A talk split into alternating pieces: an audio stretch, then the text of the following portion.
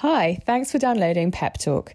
If you enjoy today's episode, why not get a free copy of Andy's book or my book by becoming a regular supporter? Visit us at solas-cpc.org and donate just £3 per month. Thanks so much. On with the show.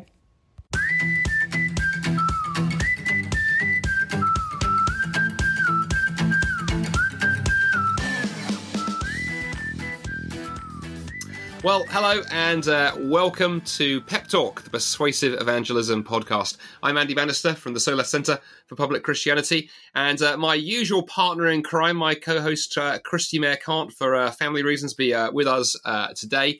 but stepping into her incredibly large shoes is my Solas colleague Gavin Matthews. Gavin, how are you doing today? I'm doing very well, Andy. How are you?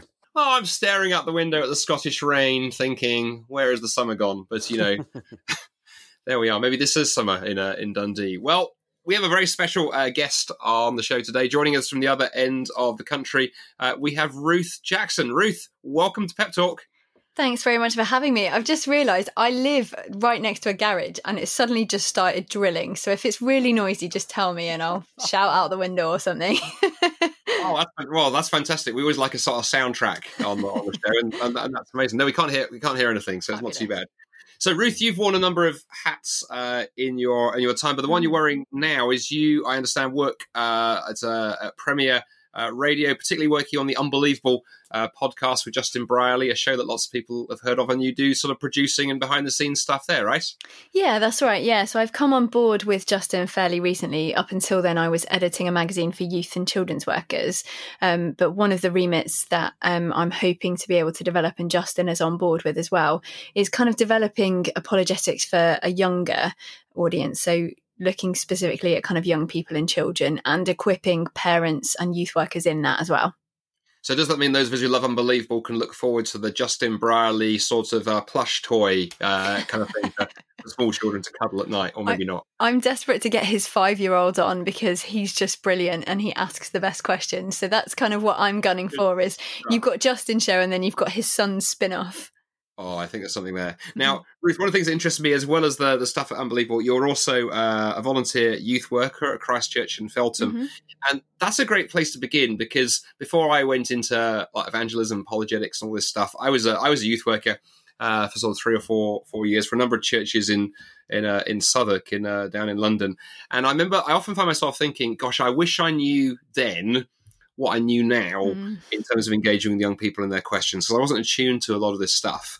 And so I suppose a couple of questions really. How have you found, have you brought some of the apologetics and dealing with questions into your youth work that you do? And I suppose what are some of the big questions that young people have? Uh, you know, what is it that young people are asking and struggling with uh, around around faith right now? Would you say? So, um, before I start looking at the specifics of the questions, um, one of I think kind of the most terrifying verses in the Bible for me is um, is Judges two verse ten, which says, "After that generation died, another generation who grew up who knew the, neither knew the Lord nor acknowledged His deeds." And I guess um, that's kind of the rallying cry for youth workers and children's workers and, and parents, I suppose, as well, to say, kind of, not on our watch. We don't want that to be the case on our watch. And so I suppose um, it's it's kind of twofold. I think the questions are similar, but but not always identical between Christian young people and and non-christian young people so um, a lot of the questions that i get from kind of christian young people will be perhaps around the bible or a story they've heard or maybe something that someone's told them either about kind of a doctrine or, or something biblical whereas i think for the people outside of the church they tend to be slightly bigger picture stuff around kind of suffering and science and things like that. And what I found over the years, so I've been a volunteer youth worker probably the best part of 20 years. And of course, the questions have changed, but I think actually the heart of the questions never have. So suffering is always one of the sort of top questions. Um, but I think now more than ever, those questions are very, very personal. It's not I mean, you know, there would be questions around things like why does God send coronavirus? But it would more be like, why did my friend get stabbed? They're the very much, you know, how does it affect my personal life and the life of those around me rather than the kind of macro questions. But I also think as well, um, we've seen a lot more questions around mental health. So, um, Barnardo's just recently did um, a survey with YouGov, which suggested that that as, as many as one in three young people might have um, might have struggles with their mental health. So that's become a huge thing. Whereas those questions might just be a bit more general about suffering, I think they tend to be a bit more specific around, you know, why am I struggling with depression? Why does my friend self harm? Why did one of my family members die by suicide? It's it's those kind of really pertinent questions, and I think uh, the coronavirus has sort of thrown it all into the air. But but some of the statistics around children and young people now at the moment are just horrific. So there was another um, recent study that the Children's Society did, um, which came out sort of in the middle of lockdown, which said that out of 24 European countries, 15 year olds in um, in the UK have got the lowest overall life satisfaction. And there are various ways that they measure that, but that is just heartbreaking. And I think as youth workers and children's workers and parents and pastors, and quite frankly, anyone who cares about young people, we have got to stand up and do something about that. Mm. I know this chap who is uh, he's middle aged now. And 40 years ago, he was in a, a, Sunday school or a youth group, and he put his hand up and asked a question, and he was told by the church leader, "Just be quiet, stop causing trouble, just believe." And he said, "At that moment, I knew it was rubbish," and walked away. It's just just terrible story, but a true story. And does that still go on today? is is that kind of pressure still on young people, or, or have we learned now to give children, young people, a space to ask and engage with those kind of questions? I mean, that's just horrifying and unfortunately not at all uncommon. I think we're getting better at it. Um, the stats are still terrifying about the amount of young people that fall out of the church. So um, there's a book called Sticky Faith that was published a few years ago, which was predominantly in the States, but it did look a little bit at UK stats as well. And it seems to suggest that around 70% of young people fall out of the church when they hit their teenage years. And a lot of that is because they weren't given the opportunity to ask questions. I think we've got slightly better at it in youth groups, but we're not good at it in children's groups. Um, I, I, think sometimes we think those children aren't old enough to be able to cope with questions and things like that. But um, I don't know whether you've come across a guy with an amazing name called John Westerhoff III. I mean, the fact that there are two other people before him with the same name is quite amazing. Um, but he talks about the stages of faith development, and the first one is um, experienced faith. So they, you know, when a child is small, they experience the faith through their parents or through their peers, other people kind of within a church community. The second one is affiliative faith. So they begin to do some of the things that you would do in a religious community. They begin to kind of, um, you know, do some of those things for themselves. And then the third one is searching faith, which is where young people are given the opportunity to ask questions and kind of to grapple with some of that stuff and make sense of it for themselves. And then and only then, once you've done the third stage, do you get to the fourth stage, which is owned faith, which is where it really becomes a personal faith. And I mm. think for so often, what we've done in the church is missed out that third stage, that searching faith. And we've not given our young people and our children the opportunity to grapple with the big questions because we're scared of where they'll end up. And so what we've ended up with is no owned faith faith. We don't have young people who have got their own personal faith, which means that you know when they hit their teenage question, um, their teenage years, and they hit questions from their friends at school, or they go to university or the workplace, and they're faced with difficult situations, they suddenly lose their faith completely because it was never theirs to to begin with. So there's a there's a Christian parenting blogger um, in the states called Natasha Crain who mm. um, says that a borrowed faith leaving home it can be just as dangerous as a broken faith and because the results are often the same. They're just delayed. And i think she's hit the nail on the head there that actually if if our children have only got a borrowed faith that's just as dangerous as them not having a faith at all um, because we have we've not equipped them to be able to answer those things for themselves. Mm-hmm. Ruth, is one of the issues here too. I mean, as you as you describe that, I mean, I think I'm I'm both sort of sort of sort of quite challenged, but also encouraged that the, the church I think is beginning to do to do better in places. Is one of the issues though that perhaps as Christian parents, those of us with with children and teenagers have at times had a tendency to sort of you know delegate all the work of faith building to the church, and so it's like I'll send the kids off to the yeah. youth leader, I'll let them deal with it and that Christian parents are not actually kind of building things into to how we raise our, our kids at home. Is there a challenge here for, for parents and, and discipleship at home as yeah. well as for the church? A hundred percent. It is hilarious, isn't it? That you know parents are with their children for you know most of the day or like certainly in the morning and the evening af- after school and yet um, we think that an hour on a sunday if that is is all that is needed by a professional in, invo- in inverted commas um, to to sort of look after the faith of our children. And it's so not biblical for a start.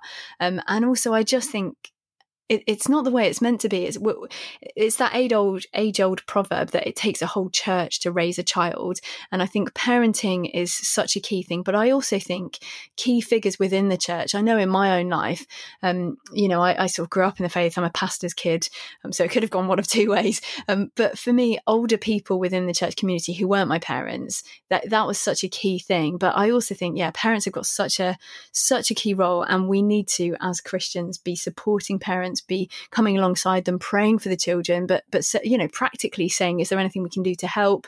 Um, is there a particular area that they're interested in, or you know, can we sort of take them one day a week? So um, a girl I used to work with, she um, became a Christian through an old lady inviting her to lunch every every Sunday. And they would just not, you know, she didn't shove the gospel down her throat. She would just sit and eat jam roly poly and just talk about life. And, and basically through kind of just being loved every week, this this girl, my friend, became a Christian. And I think actually so much of it is just walking alongside our young people on their journey, meeting them where they're at, not expecting them to come to us, um, and, and needing that to be within a whole community, not just not just down to one individual or one family. So if somebody listening to this is may, maybe involved in children and youth work and, and, they're listening and hearing what you're saying and say, yeah, I really need to engage with this phase of searching faith, but they've got this curriculum they're expecting to roll out, how do they open the floor to questions? At what age should they start opening the floor to questions? What resources should they use? They might be terrified of doing it. How should they practically go about engaging young people with where they are? Um, you've totally hit the nail on the head there. I think fear is one of the big reasons that we don't ask these questions because I think we think if we give them an opportunity for questions, they're going to ask questions that we don't know the answer to. And I also think that's that's okay. It's okay to say I don't know. In fact, that's such a humbling thing. And you meet great giants in apologetics like Professor John Lennox, who very humbly will say I don't know sometimes to a question. And I think that's really important. But I think we can't leave it there. So we'll say I don't know. But then what I think is such a key thing, particularly particularly as a youth worker, but also as a children's worker, is to say, I don't know, but why don't we journey in this together? Let's try and find out some of those answers together. And you'll build relationship in doing that. Um, and you'll learn something along the way. Um, so, I, I, in terms of the age thing, I think it's probably really dependent on the child, but I also think you can't start too young. Um, you know the, the, the opinion that they have of God when they're really little will effectively be the opinion that kind of stays with them um, until until they get old. So if you teach a child that um, God is a kind of uh, you know, a victory soldier that will always sweep in and save the day, and every single one of your prayers will be answered in exactly the way you want it. And, you know, all the kind of sweet stories that we tell them while hiding some of the more, you, you know, slightly harder to tell stories, then I think we're actually doing them a real disservice. And obviously, you've got to talk to them in a child appropriate way. But I also think we've got to be honest with them about the fact that we do live in a broken world and therefore things will not always go the way that we want it to go but we have a god who is always alongside us. And you see that in, the, in you know in the incarnation that he refused to stay distant and came in to meet us in our mess. Um, but i also think starting younger is is really important in light of the fact that actually what was affecting our young people sort of 10 20 years ago is actually now affecting our children so this this is a horrifying example and I'm not saying we should talk to children about pornography but the average age of children looking at porn now is 9 years old mm. and that used to be kind of 15 16 so these issues are rampant um, in our schools and you know we are talking about sex and relationships in primary schools, whereas before that would have just been secondary school. So I think there's something to be said for starting it younger. And in terms of how we do that, again, I think it's totally dependent on what works in your context, whether in a family situation or a church situation. But I think just kind of open forums where perhaps at the end of each session, you sort of set the precedent that you can always ask a question, or there'll be a box at the back where you can write your questions. And so I do a lot of kind of youth camps, and, and we quite often will have a box throughout the week where, you know, often depending on what the questions are, particularly if it's around things like sex and relationships or stuff that you were a bit embarrassed about, or maybe you've been a Christian your whole life, but you've got a question about the Bible that you don't want to ask in front of all your friends, um, you know, writing it anonymously or, or tweeting it in or texting it in um, to a number that sort of doesn't come up with your number, I think those can be really good ways. But then there are also some great kind of youth festivals and things like that that can often be, I think there's something about taking them to an external place. Um, and sometimes those processing, but like processing can be a little bit easier when you're not in your own environment. Yeah, it's interesting you you say that, Ruth. I mean, when I was in Canada, I was there, based there for six years. There was a big report came out called "Hemorrhaging Faith" that looked that came out that same stat of seventy percent, mm. but they also flipped it around and asked, you know, what it was that helped young people who stayed to remain. And two of the things I remember them coming up with were one was apologetics and answering the questions. The other was the one you've just landed on there, which is taking young people out of their context, either on you know short term trips or or even short term mission trips, making a massive difference. But look, a question I wanted to, to, to, to put to you that also came out of something you just said there. You mentioned issues around pornography and sexuality and stuff. And I think one of the things that's accelerated those questions among young people has been the internet and digital culture. And that's an area where sometimes those of us are older struggle. You know, it's often been said that young people are kind of digital natives. They grow up in this. The rest of us are digital migrants. We're coming into this. You know, what are some of the issues in terms of engaging with young people uh, when those young people may be living their lives, you know, 24 uh, 7 plugged into the web.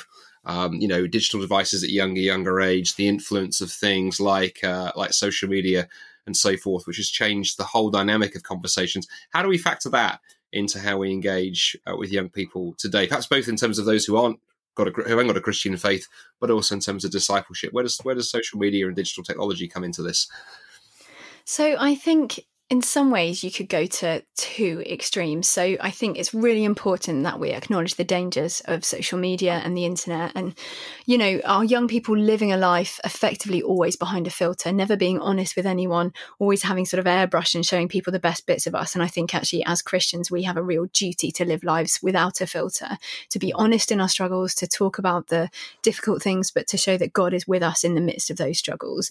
Um, is kind of the first thing but um, but what is interesting interesting as well. A lot of the kind of execs at various tech companies in Silicon Valley are taking their children off social media and not giving them smartphones and things like that because they've seen the dangers of addiction and, and things like that. So, you know, I'm sure you guys know all of this, but but the kind of addictive properties of social media and, and smartphones and the dopamine hit that young people will get from their phones. So they did they did a study recently about um, young people sleeping near their phones, even if they were switched off, young people slept worse because they were effectively wanting that dopamine hit. So they were they were anticipating someone messaging them and therefore not sleep not sleeping as deeply, even though the phone was off.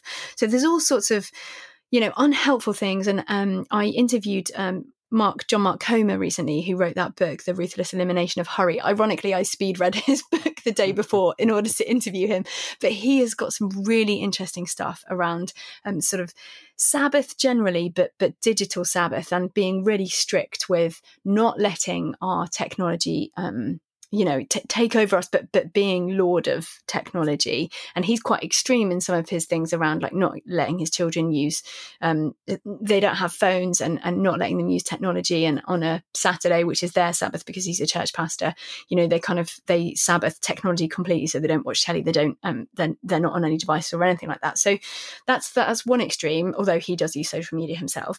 And then i suppose the other extreme um is that we see social media as a tool and as an amazing opportunity to share the gospel. So, in some senses, I think if young people are online, why are we not meeting them there? It's it's that opposite of if we build it, they will come and expecting them to come to church. And I think what we've seen, particularly in coronavirus, where we can't necessarily meet in churches, what an amazing opportunity to share the gospel. So, I was chatting to a guy just earlier who, um, you know, normally they have maybe 500 people at a service. It's a big church anyway, but they've been reaching 40 40,000 people online because so many more people are engaging. And who knows whether those are Christians already. But I think that there's, so there's the two options. Either we kind of take ourselves completely away from technology because it's dangerous and, and it's not helpful, or we so engage with our technology because that is the way to, to reach young people. And I personally think that we probably need to get a balance of the two. We need to be aware of the difficulties and the dangers of um, technology and be talking to children about those dangers.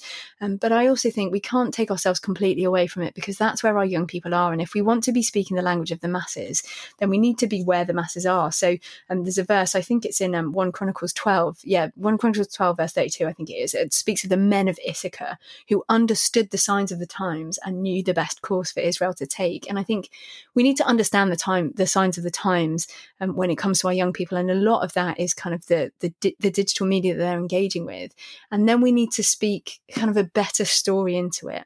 So it's about kind of taking culture and and bringing the gospel into it. I think. There seems to be a tension, uh, not just in social media, but similar patterns. I see a tension between parents and pastors who are more kind of pastorally wired, wanting to protect young people and corral them and keep them away from the world because the world's big and scary, and others who are more missional, wanting to equip young people and send them into the world to influence it. How do we get that balance right, not just in social media, but across the piece? Yeah, it's really difficult, and I think, like you say, there are those two extremes that you can do with social media as well as as well as sort of in the in the physical world. Um, I would tend towards the kind of missional, and I don't know whether that's just because I'm an evangelist, but I do think as well, kids are the most amazing evangelists, and all the stats would bear out um, that young people come to faith um, before the age. Like most people who become a Christian become a Christian before they're 19, and a lot of that will be peer to peer evangelism rather than kind of top down evangelism, which makes sense because, you know, as a teenager, as a young person, your um, relationships with your friends are so important. And so I would say that actually we have got a real duty to equip our young people to be brilliant evangelists, but but not to be someone they're not, you know, to kind of speak out of who they are and who God's made them to be. Um, and I do I do think we we've obviously got to protect our young people for for some of this stuff, but I don't think that is by taking them out of the world because I think if we take them out of the world, all we're doing is um, kind of com- like you know, wrapping them in cotton wool, and then eventually they'll have to be released into the world, and then they're kind of completely un- unprepared as to how to process it and how to deal with this. I think what is a much more powerful way of doing it is having an open conversation with them um, right from the offset, talking about these difficult things from a really young age, so that they're prepared for those conversations, um, and and effectively making a space within our homes where no question is ever off the table. You know, nothing is too embarrassing, nothing is too difficult, nothing will upset mum and dad or or, or mum or dad, uh, and you know, just kind of talking openly and honestly about these things. And I think as well, being provocative with the questions that we ask them, um, where they might be too scared to talk about things. So, so perhaps using kind of news stories and things like that to talk about difficult things. Ruth, we're coming uh, to the end, but uh, one last question I wanted to kind of sort of throw you away. We've talked a lot about reaching kind of young people and the church and parents and so forth, or being equipped to do that. But to turn it around, in terms of Christian young people who have a a faith in Christ.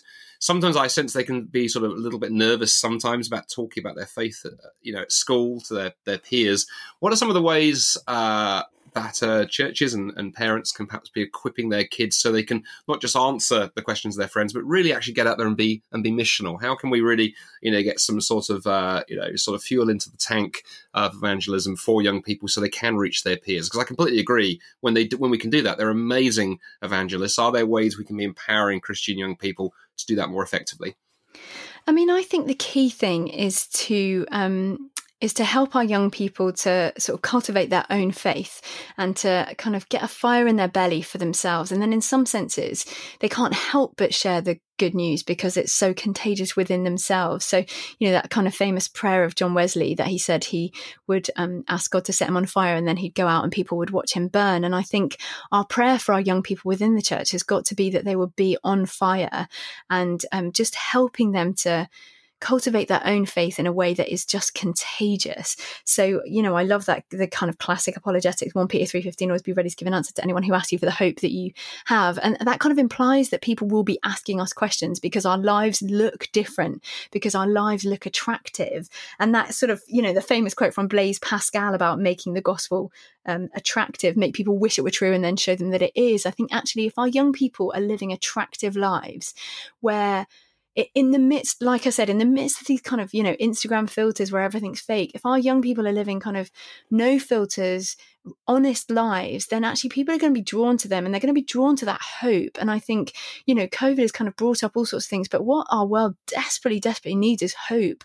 And what our young people who know the gospel, they, they know they have a hope. And there's that kind of deeper understanding that even in the midst of darkness and mental health issues and all the struggles that are going on, they've got an anchor that will not move and they've got a hope that should be contagious. And I think actually that's what we need to be cultivating in our young people is how to have that hope for them themselves. And we don't even need to, I don't think we necessarily even need to tell them how to share their faith. If their faith is so on fire, it's going to be impossible to shut them up what a what a fantastic place to uh, to end. Ruth, it's been a real uh, privilege having you on the pod on the podcast. Thank you so much for taking the time. I know how kind of busy you are, but there's so much kind of helpful kind of advice and wisdom uh, you've shared over the last 20 minutes. So uh, so thanks very much for uh, all you're doing, and thanks for being on Pep Talk today. Thanks for having me.